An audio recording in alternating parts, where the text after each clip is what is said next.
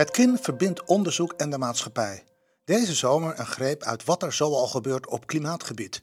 Kennis verbindt. Vandaag in editie 16 van de Kincast. Insecten eten of een sojaburger. Wat is beter voor het klimaat?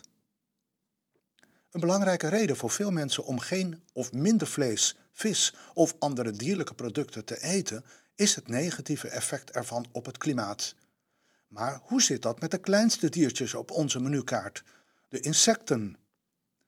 Wereldwijd zijn er ongeveer 2100 verschillende soorten insecten die wij mensen zouden kunnen eten, volgens Wageningen University en Research.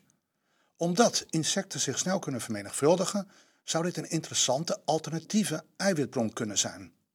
De voedingswaarde van insectenvlees is vergelijkbaar met die van gewoon vlees, terwijl voor de productie van 1 kilo eetbaar product de koudbloedige insecten veel minder voer nodig is dan warmbloedig vee. Bovendien is de uitstoot van broeikasgassen zo'n 100 keer lager dan bij een varken of rund, blijkt uit het onderzoek van de universiteit.